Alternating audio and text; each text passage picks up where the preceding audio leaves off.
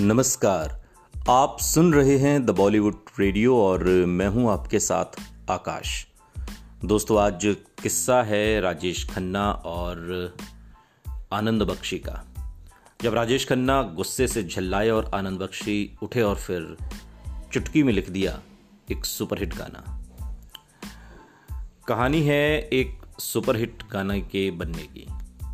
गाना है चलो बुलावा, आया है माता ने बुलाया है। ये माता रानी का वो सदाबहार गीत है, जिसके बिना शायद ही कोई जगराता और नवरात्र का पर्व पूरा होता होगा। ये उन्नीस सौ तिरासी में आई फ़िल्म अवतार का एक गीत है।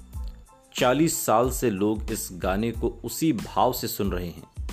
लेकिन क्या आप जानते हैं कि अवतार के इस सबसे ज़्यादा लोकप्रिय गाने की रचना कैसे हुई थी? कैसे चुटकियों में आनंद बख्शी ने इस कालजयी गीत को लिख डाला? और आपको ये सुनकर हैरानी होगी कि इस फ़िल्म के लिए राजेश खन्ना, फ़िल्म निर्देशक मोहन कुमार की पहली पसंद भी नहीं थे। इन तमाम सवालों का जवाब आज के इस पॉडकास्ट में। फ़िल्म अवतार से राजेश खन्ना के डूबते करियर को न केवल सहारा मिला था, बल्कि इस फ़िल्म की कामयाबी से बॉलीवुड में एक्शन फ़िल्मों के उस दौर में पारिवारिक फ़िल्मों का दौर भी शुरू हो गया था।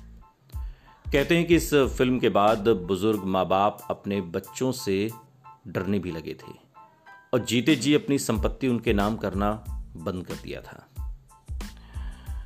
आराधना फ़िल्म से बॉलीवुड के सुपरस्टार बनने वाले राजेश खन्ना 1980 आते आते तक उदास रहने लगे थे और वजह थी उनका स्टाइल।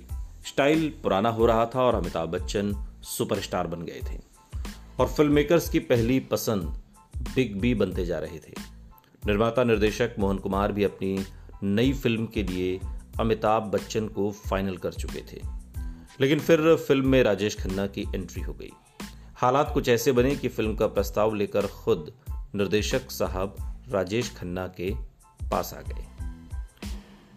राजेश खन्ना के पास फ़िल्म का ऑफ़र आया तो वो इस बात को समझ नहीं पा रहे थे कि मुश्किल दौर में मिली इस फ़िल्म के लिए हाँ कहा जाए या ना कहा जाए। फ़िल्म में बूढ़े शख्स का रोल निभाना था और यही बात फंस रही थी। न कहते हुए तो अगर वो ना कह देते तो फ़िल्म हाथ से निकल जाती और उस दौर में राजेश खन्ना को फ़िल्मों की भी ज़रूरत थी। और हाँ कहते तो फ़िल्म में भरी जवानी में बूढ़ा बनना था। उन्होंने हाँ कहा और पर्दे पर उन्होंने धमाल मचा दिया।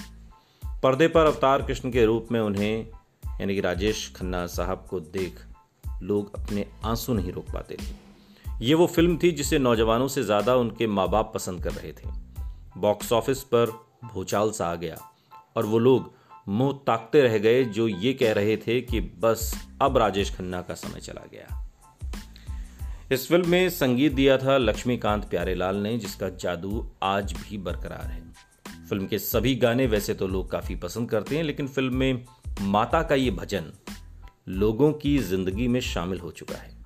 ये गाना माता वैष्णो देवी के भक्तों के बीच खासा लोकप्रिय है और इस गाने में अपनी आवाज़ दी थी नरेंद्र चंचल, आशा भोसले और महेंद्र कपूर ने और इसके बोल लिखे थे आनंद बख्शी ने। इस गाने के बनने की कहानी से आप अनजान होंगे।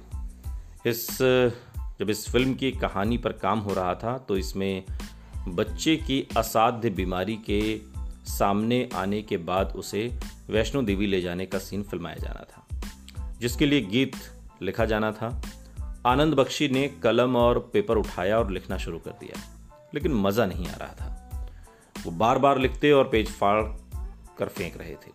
ये देख राजेश खन्ना झल्ला उठे और बोले, या तो पीना छोड़ दो या फिर लिखना। राजेश खन्ना की ये बात सुनते ही आनंद बख्शी वहाँ से उठे और चलते बने। लोगों ने सोचा शायद बुरा मान गए। लेकिन थोड़ी देर बाद वो लौट कर आए और इस गाने का मुखड़ा सुनाया, जिसको सुनने के बाद सब उनकी तारीफ़ करने लगे। इस गाने की शूटिंग के लिए 7 मार्च उन्नीस सौ बयासी को डायरेक्टर साहब राजेश खन्ना और शबाना आजमी के साथ कटरा पहुँचे। तब वहाँ कड़ाके की ठंड पड़ रही थी। मुंबई से अगर वो कोई बच्चा लाते तो उन्हें डर था कि वो वहाँ जाकर बीमार न पड़ जाए।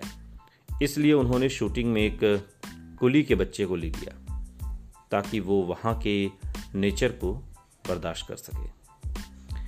शूटिंग के दिन राजेश खन्ना और शबाना दोनों नंगे पैर माता के दरबार की ओर बढ़ने लगे और यात्रा के बाद, यात्रा के जो सभी पड़ाव थे पूरे करने के बाद फ़िल्म की यूनिट शाम सात बजे माँ के भवन पहुँचे और रात के एक बजे गाने का क्लाइमैक्स शूट किया गया। और रात को बर्फबारी भी हो गई, लिहाजा गाने के बचे हुए हिस्से को अगले दिन शूट किया गया। ये गाना दो दिन में पूरा हुआ। बर्फबारी की वजह से पूरी यूनिट चार दिनों तक वहीं पर रही। अस्सी के दशक में अमिताभ बच्चन एक के बाद एक एक्शन फ़िल्मों में दिखाई दे रहे थे और उस दौर में अवतार इतनी हिट हुई कि फ़िल्म मेकर्स ने इस फिर से पारिवारिक फ़िल्मों की तरफ़ ध्यान देना शुरू कर दिया। अवतार को बनाने में इस दौर में तकरीबन डेढ़ करोड़ रुपए की लागत आई थी, लेकिन इस फ़िल्म ने वर्ल्ड वाइड सात करोड़ से ज़्यादा की कमाई की। अब ये जादू आनंद बख्शी का कहिए, फ़िल्म मेकर्स का कहिए, या फिर सुपरस्टार राजेश खन्ना का। कुछ तो कमाल था जो फ़िल्म में असर डाल गया।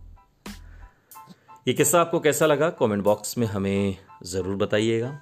अगर पसंद आया हो तो लाइक करिए, शेयर करिए सब्सक्राइब करिए अपने दोस्तों को और अपना सुपर थैंक्स ज़रूर भेजिएगा।